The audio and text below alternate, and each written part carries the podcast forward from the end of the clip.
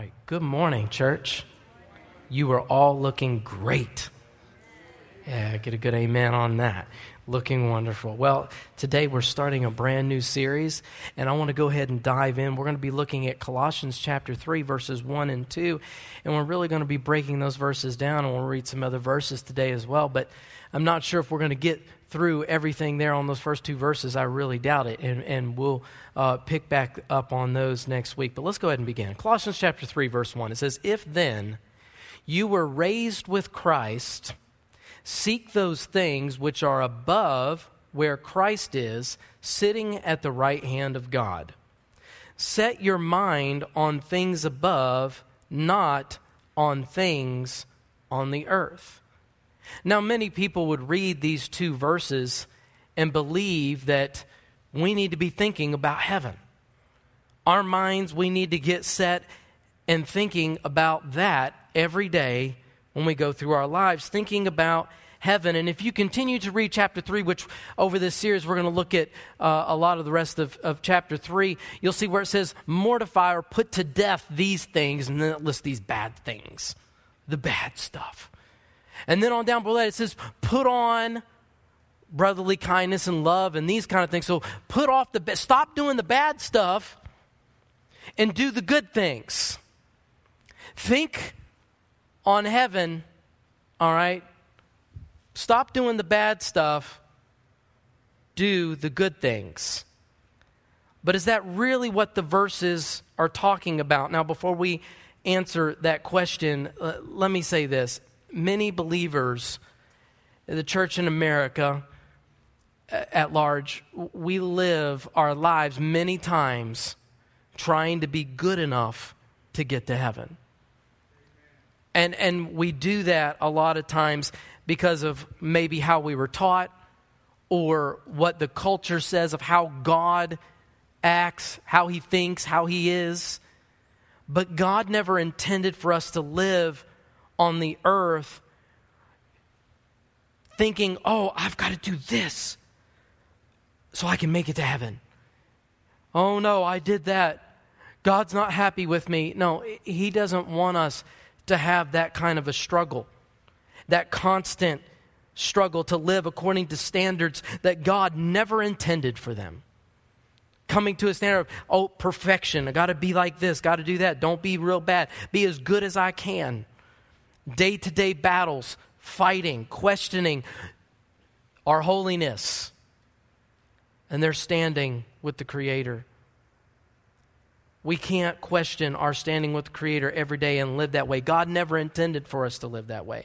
God's desire for us is to step into being His children and live in victory and freedom that He has designed for each of us.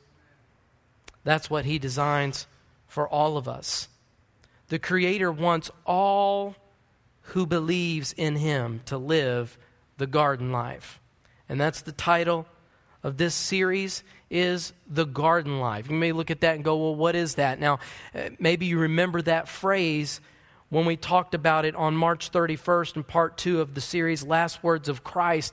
We looked at the garden life, and that's where this series is, is birthed out of, is birthed out of that message and we're going to be breaking this down what it means to live the garden life. But before we continue, let's pray one more time. Father, we thank you for this morning. We thank you for your word. We thank you it never returns void. I thank you that all of our hearts and our minds would be open to receive what you have for us here this day, at this moment, this time, and that all distractions will be gone. In Jesus' name, amen and amen. So, the answer to the question, about these verses is that really what it's talking about for us just to set our mind on heaven and be thinking about heaven because it says think on things above, you know, and do that? The answer is absolutely no. God never intended us to live our daily lives every day thinking about heaven or thinking about the afterlife. That's another, you know, way of saying it. He doesn't intend for us to go through our days thinking all day every day about heaven and oh, how great that's going to be. Now, look, it's not wrong to think about heaven and how great it is. It's not wrong to do that. But that should not be our focus. That should not be the end of what we're looking at. as uh, all day long, every day, thinking of, along those lines. Because I believe God wants us to have fruitful, victorious, joy filled lives with a focus on doing His will. You know, 2 Corinthians chapter 5 tells us that God reconciled us. He reconciled us to Himself through Christ, and that we are ambassadors for Him.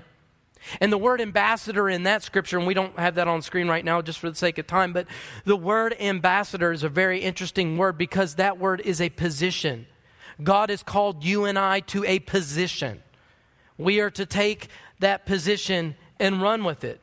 Now let's look at back at Colossians 3, verse 1. If you were raised with Christ, seek those things which are above, where Christ is sitting at the right hand of God. Set your mind on things above Somebody say above. So, this word's an interesting word as well. Now, in the Greek, this word means upward, which is a direction, or it means on the top. On the top. And here in this verse, we look at, we see that this, you know, word above is really not talking about a direction. So we, in our culture, and you know, I remember it when I was young.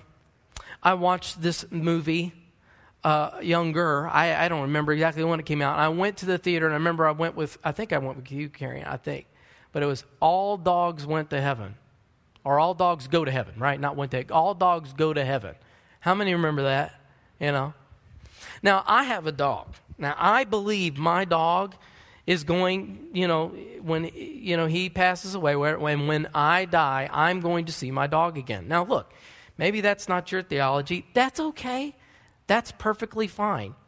I'll see my dog and you don't have to see your dog. That's cool. Uh, you know, but I love my dog and I think about my dog and he comes up and I pet him and I, you know, but in the movie, and I vaguely remember this a little bit, but you know, when the dogs die, you know, the, the heavens open up and all this, and the dog's going up to heaven and all this stuff. And it's up in the sky and the clouds, and you always go that direction up. Okay? We're here in the United States. Now, I didn't before. I should have probably prepared this and thought about it. What is the country on the total opposite side that we are right now, where we're standing? Anybody know? Maybe you could shout that out. You know? I, I see a bunch of, uh, I'm not so sure. You know, maybe it's Australia, whatever, something. But if you're sitting here and you point up and go up, if they're on the other side of the earth and they point up, where are they going? Look, folks, have you ever thought about that? See, sometimes we just need to apply common sense to Scripture, and then all of a sudden things change just a little bit. Because, see, the word above here is not talking about a direction, it means on the top. God wants us to be on the top of life right here, right now. A- amen. And see, as we go through here, you'll begin to see this and you'll, you'll see it a different way. God wants us on top of life right here, right now. Not get to heaven minded, but being victorious in this life right now. In other words, the word above is not directional, it's positional. Are, are you here, church? Philippians 3:14. Let's read this. Look at this. I press towards the mark for the prize of the high calling of God in Christ Jesus. The word high there is the same Greek word that we just read in Colossians for above. It's translated as high here.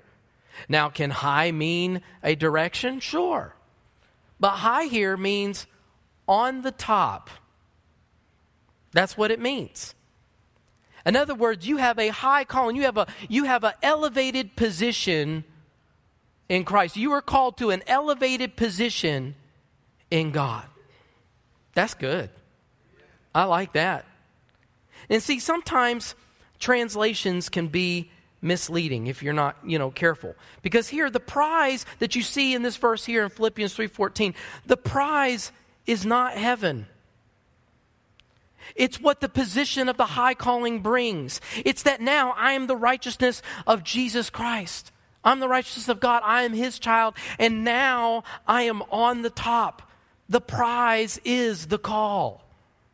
A- Amen? And sometimes these translations can be misleading. In the New Living Translation, for, for example, for, for this verse here, if we take that verse off the screen for now, for a moment, just take a, it says, I press on to reach the end of the race and receive the heavenly prize for which God, through Christ Jesus, is calling us. Now, the word heavenly trips a lot of people up. So you've got to have your theology right when you read some of these versions because sometimes you'll, you know, you won't get it.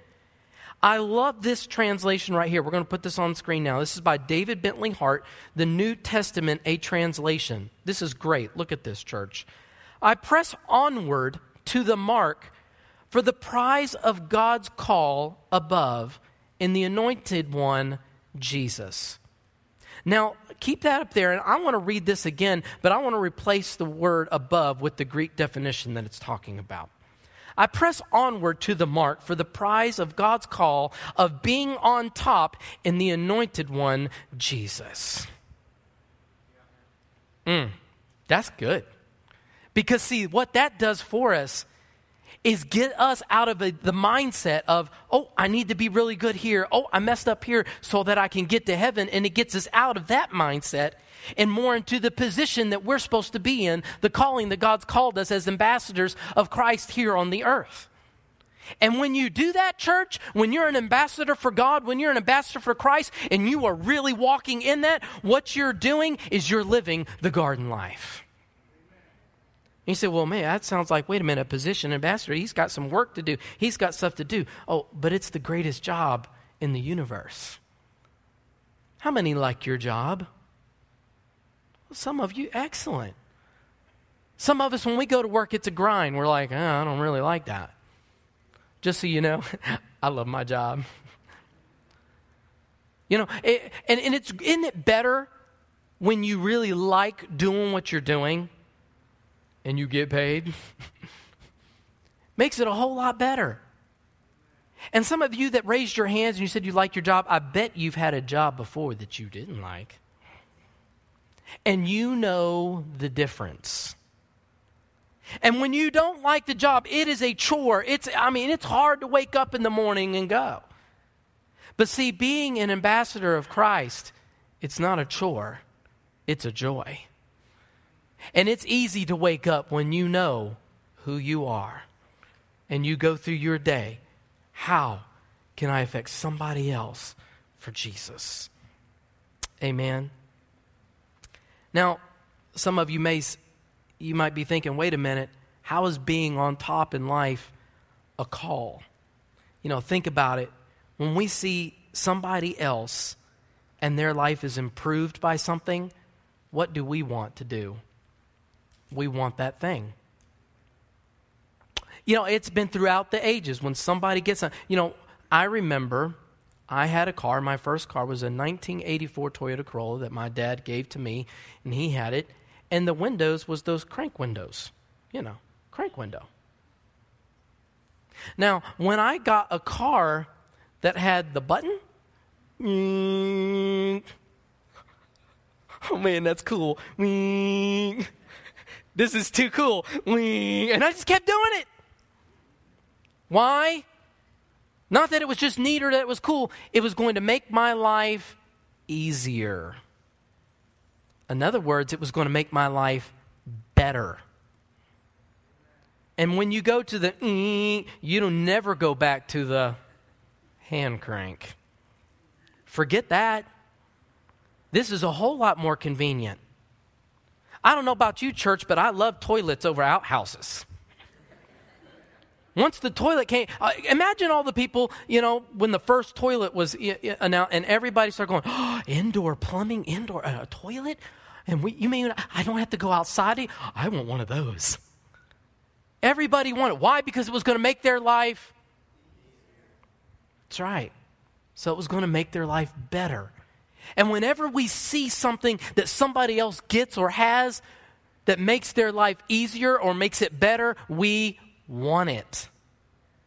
And when they see the joy on your face because you're walking in the call of God and they don't have that same joy, they're going to want it because they want their life to be better. Amen? So the call is the prize. It is the prize. It's being on top.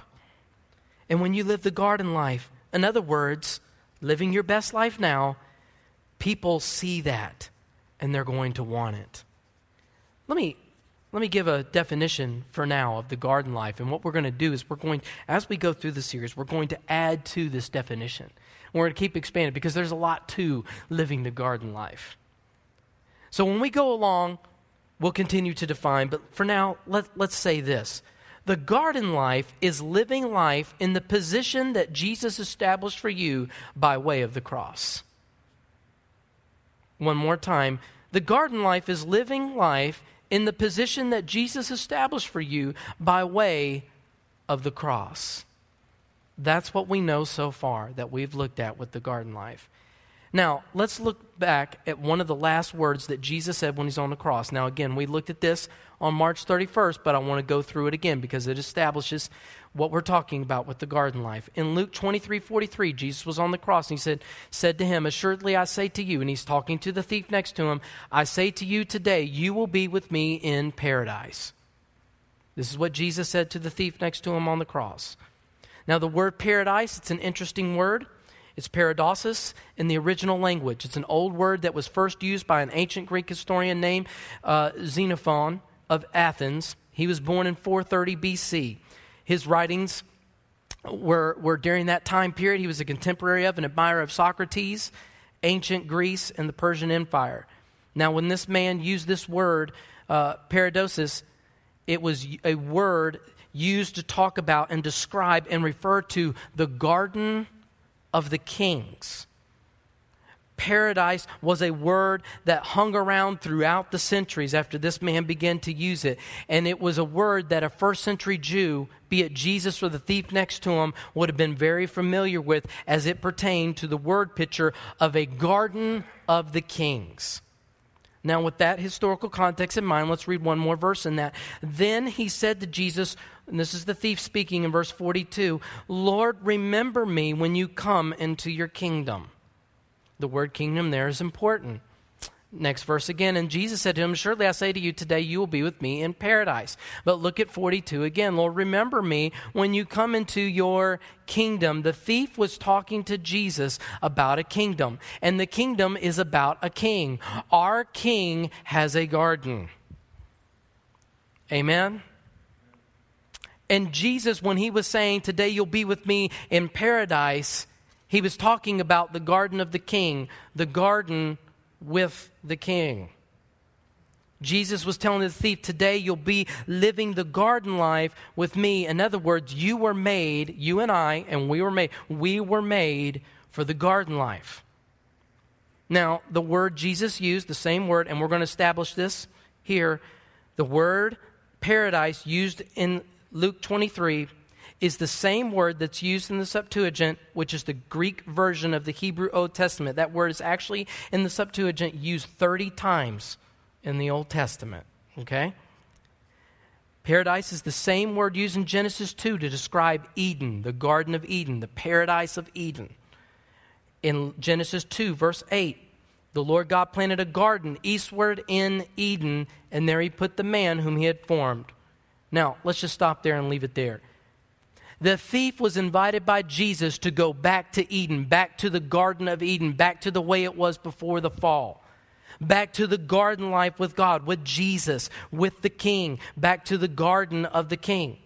From Genesis to Revelation, we see Jesus is talking about living the garden life with Him. He's talking about the kingdom of God, the rule and reign of Him on your heart.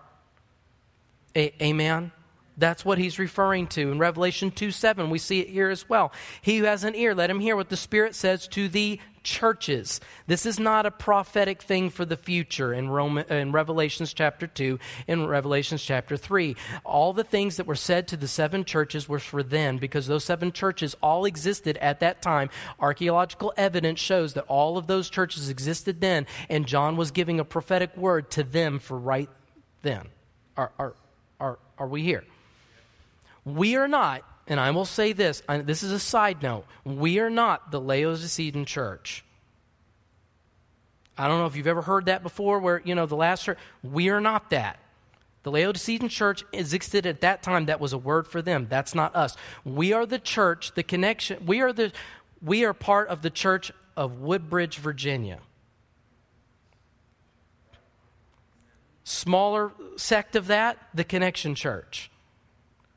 And the church of Woodbridge, Virginia is part of the larger Virginia church. Our, see, the church are, it's people. And when John was speaking at that time, he was speaking to those people at that time. Now, if that baffles you and you're like, oh no, oh my gosh, oh my God, set it aside. Let's get right, we'll get right back to it. I just wanted to throw that in there so that you would know and see.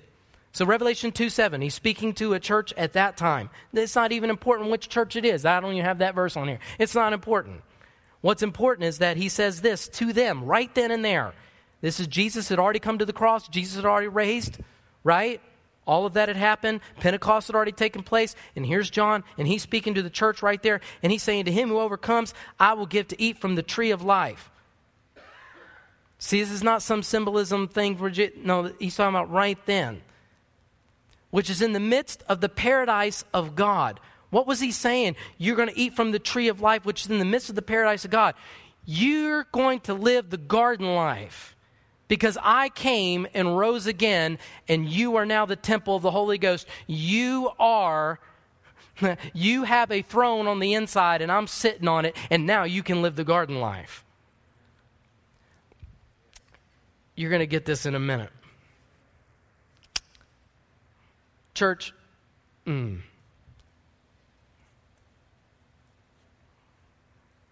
Yep, I'm going to go ahead and say it now. I think it was for later, but I'm going to say it now. Jesus, or God, let's go with this. God walked in the cool of the day in the garden with Adam and Eve. Okay? He walked with them. The word is walked. Now, theologians all over the place are, uh, I mean, they are just all over the place on this. Well, what did God look like to Adam and Eve? Was it just a thundering voice? Because it talked about, you know, his presence was like a wind in the tree, all this. He said, well, what did God look like? And they're talking about all this, and what did it mean when he said walked? Let me explain to you what it meant. It's very simple. Sometimes we overcomplicate it, we overthink it because we think, oh, Jesus, God, you know what? Jesus was God, yes, and he walked on, and that was the first time he walked on the earth. Baloney. He walked on the earth in Genesis just like this. I'm going to show you. Hey, Adam. Hey, how you doing, buddy? That is exactly how he walked in. And that's what he looked like. Not exactly like me, of course. It, God walked, he had legs. He came, that's how he appeared to Adam and Eve. He walked with them and talked with them. Now, look, you can, that, that's my theology because that's what I read, that's what I see. He walked with them. Now, what happened when Adam and Eve sinned? They disobeyed God. God couldn't walk anymore with them. There was a separation that took place. And so they couldn't see him anymore. And then what God had to do is speak to people through his prophets, and he would speak to the different ones. He would say, Samuel, Isaiah, tell my people this. That's how God had to communicate. Unless a miraculous thing like he showed or appeared as an angel, that was the only way. God was no longer walking with man on the earth until Jesus came and God walked again on the earth. And what was he doing? He was coming to pay a price for you and for me so that we could have him on the inside and he could be with us in the same way. Oh, yeah, it's a little different, but in the same way, in the same power, the presence. See, this the Genesis that there was a presence. When he walked in the cool day, there was a presence. And when Jesus rose from the dead, he breathed on them, they received the Holy Ghost. And now, when you get when someone gets saved, you feel a presence. God is with you now wherever you go. The first Adam failed, but the second didn't. By one man's offense, sin entered the world and separated. And by one man, now we get to have the righteousness of God and reign in life. That's what Romans says, that we reign in life in Romans 5:17. It's through Christ that I'm able to live the garden life. It's all been about the kingdom of God. See, it was all about the garden in Genesis. And Jesus had to come down. And now he said he had to establish his kingdom here on the earth. And what is that? It's paradise, it's the garden life. Yes, we don't see it in the spiritual realm in the same way that those who've gone on that, you know, before us. But God wants us to live in a victorious life, living with God loving God and loving others. Colossians 3, back to Colossians 3 1. If you were then raised with Christ, seek those things which are above, where Christ is sitting at the right hand of God. Now, maybe you're not totally convinced that Colossians 3 1 is telling us not to seek heaven because you see the part where it says, where Christ is sitting at the right hand of God. Isn't Christ sitting in heaven? And this thing is telling, this verse, and Paul's telling us to seek that seek heaven, seek, uh, think, think on it, and or meditate on that. Isn't Christ sitting in heaven? Yes, he is sitting in heaven. And this is where, you know, Brother Mark last week, and he came and speaking, Mark Shell, and he began to talk about the three heavens. And I briefly want to talk about that really quick. And, and before he came, I was talking the day before with uh, mom and dad, and I was talking about the three heavens and how we're going to be talking about this in this series. And then Mark shows up and he starts talking about the three heavens. And I was like, wow. Man, that's confirmation. And the things he was saying, I'm going to say all. I'm going to, and then I thought, um, I was going to say all of that, man.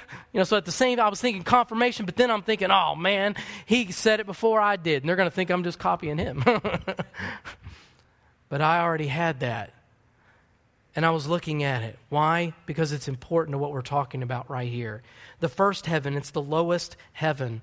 It's Earth's immediate physical environment, the atmosphere that surrounds us. It's the air we breathe. It's the place where the birds fly. It's the sky where the clouds form and move, winds blow, and rains fall we see that's what the first heaven is in Scripture. In the second heaven, it's identified scripturally as the universe, which is outer space, the expanse beyond Earth's atmosphere. The third heaven is God's dwelling place, his throne room, and the abode of angels.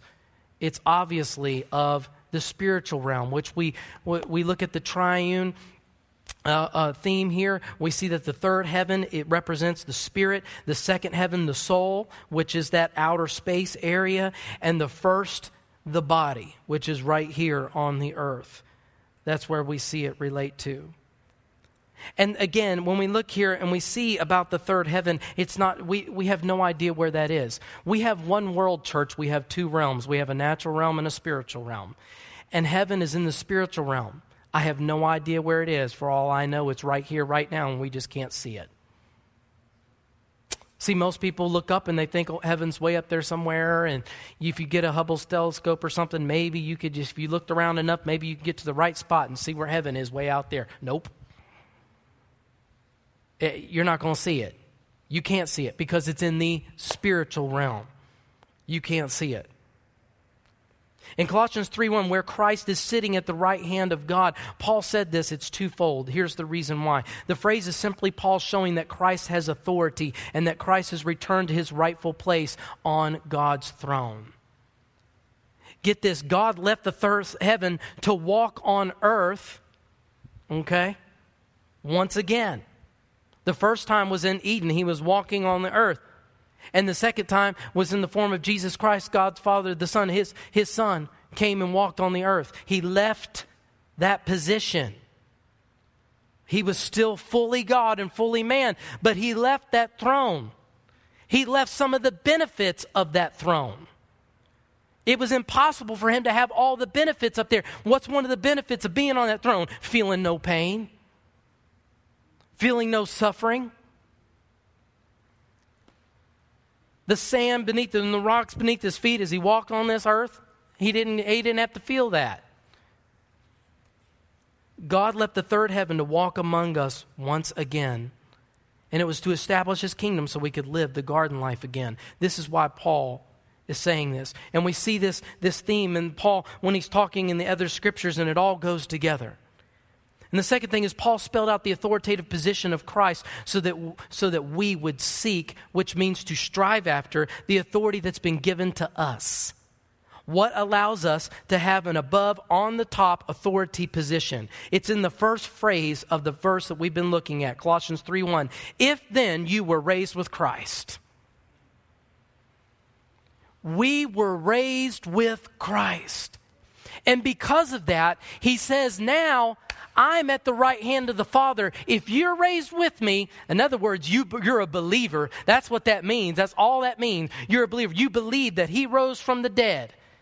You believe that in your heart. You confess Him as Lord. If you believe that, I'm at the right hand of the Father. Seek the authority, the power that I have given you because it's through Christ that we get to the Father. It's through Christ that all things are under my feet. It's through Christ are you here, church? That's what he was saying. Seek the authority that I have given you. Take the position as the ambassador, as my child on the earth, as my representative on the earth, and walk and live in the garden life that I have given my life for. Because that's what he gave it for, so that you and I could live that garden life here on the earth and have communion with him. The purpose of this morning, of this message, is to convince you or to show you, maybe you were already convinced, maybe you already knew, to show you that we don't live our lives trying to be good to get to heaven. We live our lives with a purpose and with a mission from the Heavenly Father. And it is through His Son we live in Christ. And when we live in Christ, we live differently. Let me give you an example. Maybe you're living in a neighborhood, maybe on your job, maybe there's someone around, maybe you work with children. This is even a better answer. And there's a, there's a really difficult situation with one of the children that you're working with. You know, you're a teacher or whatever it may be. I know my daughter, she works with, uh, you know, children. We've got others here that, that work with children. And the child, you know, there's some sort of issue with the child. And you don't have the answer because you know the, eh, the child is needing something that you don't know. You don't have the expertise. You don't know how to give them the answer. But you know who knows? God knows. Maybe that neighbor is going through something in life and they're struggling. And you're thinking to yourself man that's a bad situation.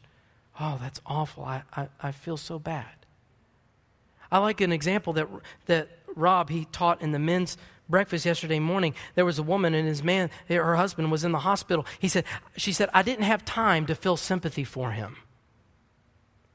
All I had time for was to believe so that he would be raised out of that. He was, he was going to die. He had coded a couple of times. But she said, I never felt sympathy for him. See, at some point, and sympathy is a natural human reaction. I'm not telling you not to feel that. When you first hear it, feel the sympathy, but allow that sympathy to pull you into the spirit. Get into the spirit and stop sympathizing and get the answer for that person. Amen?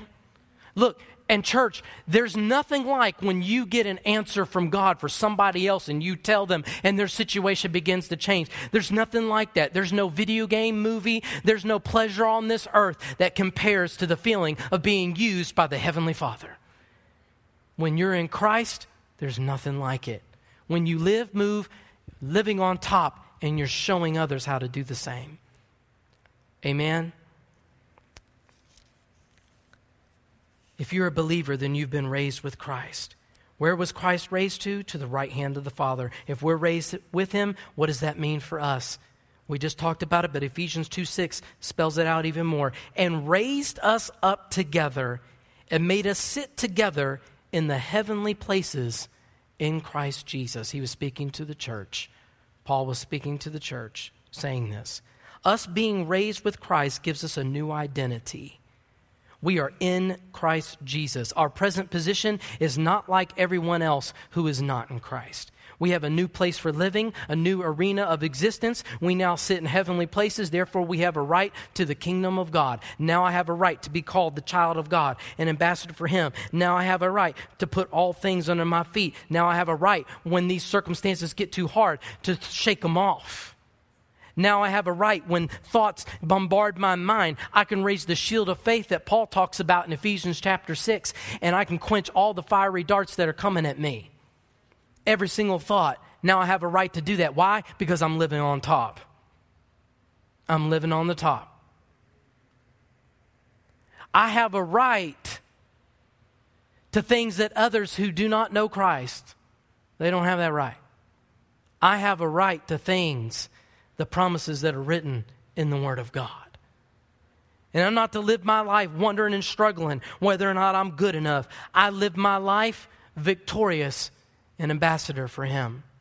Let's all stand. We're going to talk a little bit more about those heavens and get into that a little bit more. We don't have time to get into that and how that we're to set our mind and what that means because there's another part of that verse there. We're not even done talking about verse 1 and 2 of Colossians. We're just getting it. We're just getting in. Because there's so many things that's good. Now, again, today is to get you think, look, I, I, if you haven't been living the garden life, maybe this week's just been miserable. It's been horrible. Maybe the last several years have just been horrible. You've been beat down by one thing after another. It's been a struggle in your mind, in your body, where'd you go, and, and you just, it's just been a struggle. And you just don't have the victory that you know that you should have. And that's what this is, is to say, hey, there's, there is a level to get to. There is a place to go. And it is in Christ. And where is Christ? At the right hand of the Father. That is the most supreme authoritative position in the universe. And we have access to that. Mm, that's good. That's really good. And we just read that, and the scripture proves that. That's about all the time we had for for this morning.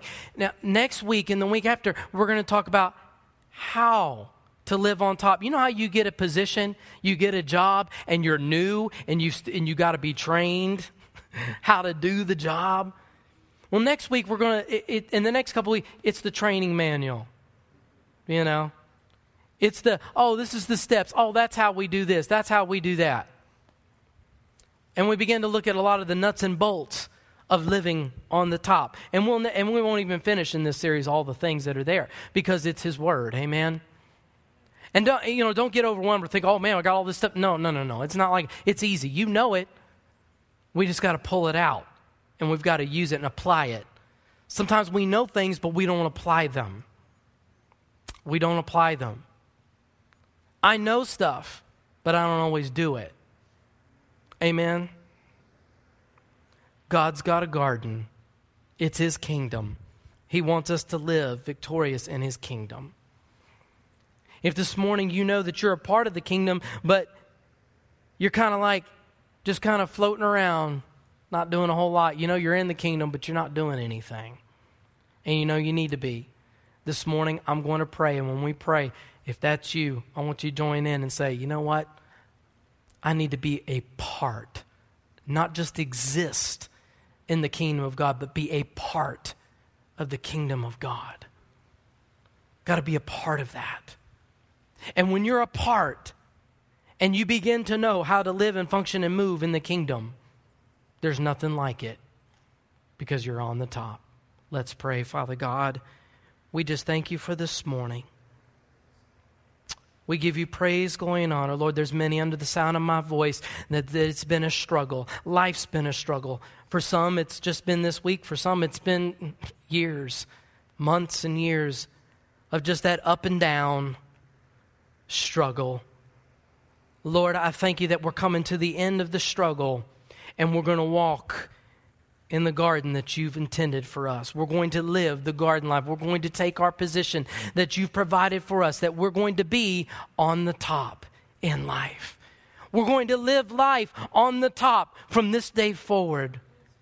We're going to step into who we are. We are your children. We are ambassadors for you. We're your representatives.